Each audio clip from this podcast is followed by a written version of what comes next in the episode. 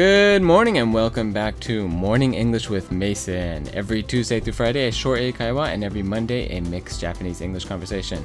Uh, today's Tuesday, so we're going to have a quick Eikaiwa lesson with a very short article. Don't forget to head over to our website, www.morningenglish.co, to ask questions and get more English notes. But today, get ready, sit back, grab your cup of coffee, because we're going to talk about volcanoes. Let's jump into it.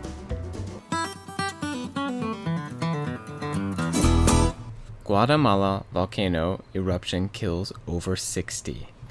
Guatemala's Mount Fuego, located about 40 kilometers southwest of the capital, Guatemala City, erupted on Sunday, killing at least 65 people.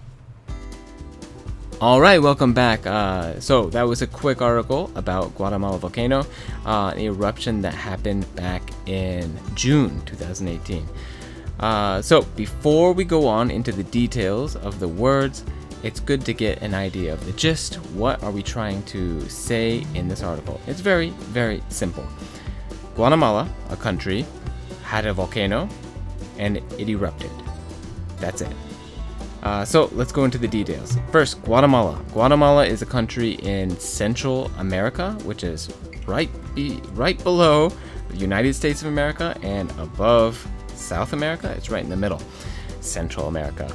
And uh, this volcano, which is like Mount Fuji, um, erupted. Erupted means that it shoots out, it explodes with a lot of lava, and lava is very hot and catches things on fire. And then, you know, there's lots of bad things that come from this. And in that explosion, over 60 people have died. All right, so my question for you is Guatemala's volcano erupted very close to their uh, capital city and it created a disaster and it was really difficult. So, what if this happened in Japan? I know Mount Fuji is not completely dormant, which means it's not completely asleep. It's not a dead volcano. Um, it's still live, right? So, someday in the future, it is a possibility that Mount Fuji could erupt and Mount Fuji is not too far from Tokyo. It's pretty much in the middle of Japan, so I'm assuming it would have a really big disaster in Japan. Do you think this would happen? Um, when was the last time it happened? I'm curious. Just my random thoughts.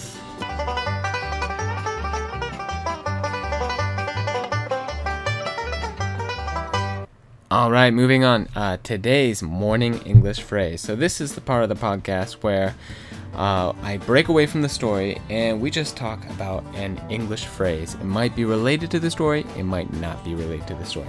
And today we're talking about an English phrase from this book called ネイティブがよく使う英会話表現ランキング。Uh, this is the book that we sometimes use at the office. Um, and I pull out the phrase that I think are the best. And so today's morning English phrase is It's not a big deal. All right, uh, let's go into examples first. Always examples first. Try to think about what it means, and then I'll give you the answer at the end. Uh, first example Let's say that I have made a mistake at work, which I do quite a bit. Um, and uh, maybe maybe I accidentally ate someone's lunch in the refrigerator. I didn't do that. Um, or maybe I drank all the coffee and someone else wanted some. Oops.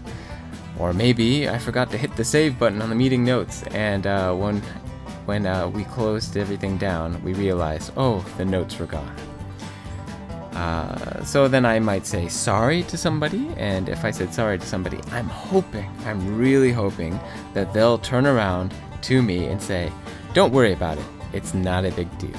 It's not a big deal. All right, let's go to another example. This one might be a little bit easier if you have kids. Uh, let's say your kids spill milk all over the table and it rolls off the table and into your lap and the kids start crying because they're like, oh my gosh, I made daddy angry, I spilled the milk, this is horrible.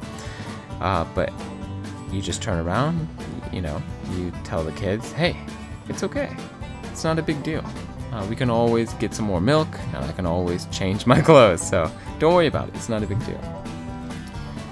So, what does not a big deal mean? Uh, not a big deal means it's not a big problem. It's not something to worry about. There are other things that you could be doing. So don't worry, it's not a big deal, it's not a problem. Uh, don't sweat it. Other ways you can say it is uh, it's no biggie, uh, no worries, never mind. Uh, small things like that. Uh, this is a really good phrase. I use it quite a bit, um, especially when people are worried about small little details that they don't need to. It's like, oh, it's not a big deal. Let's just move on. All right, I think that's the end of Morning English today. Uh, thank you for listening. If you have any questions about today's topic, be sure to go to www.morningenglish.co. You can ask me questions directly, respond in a comment below, or just get the English notes for today's episode. Thank you for listening, and I'll see you tomorrow. Goodbye.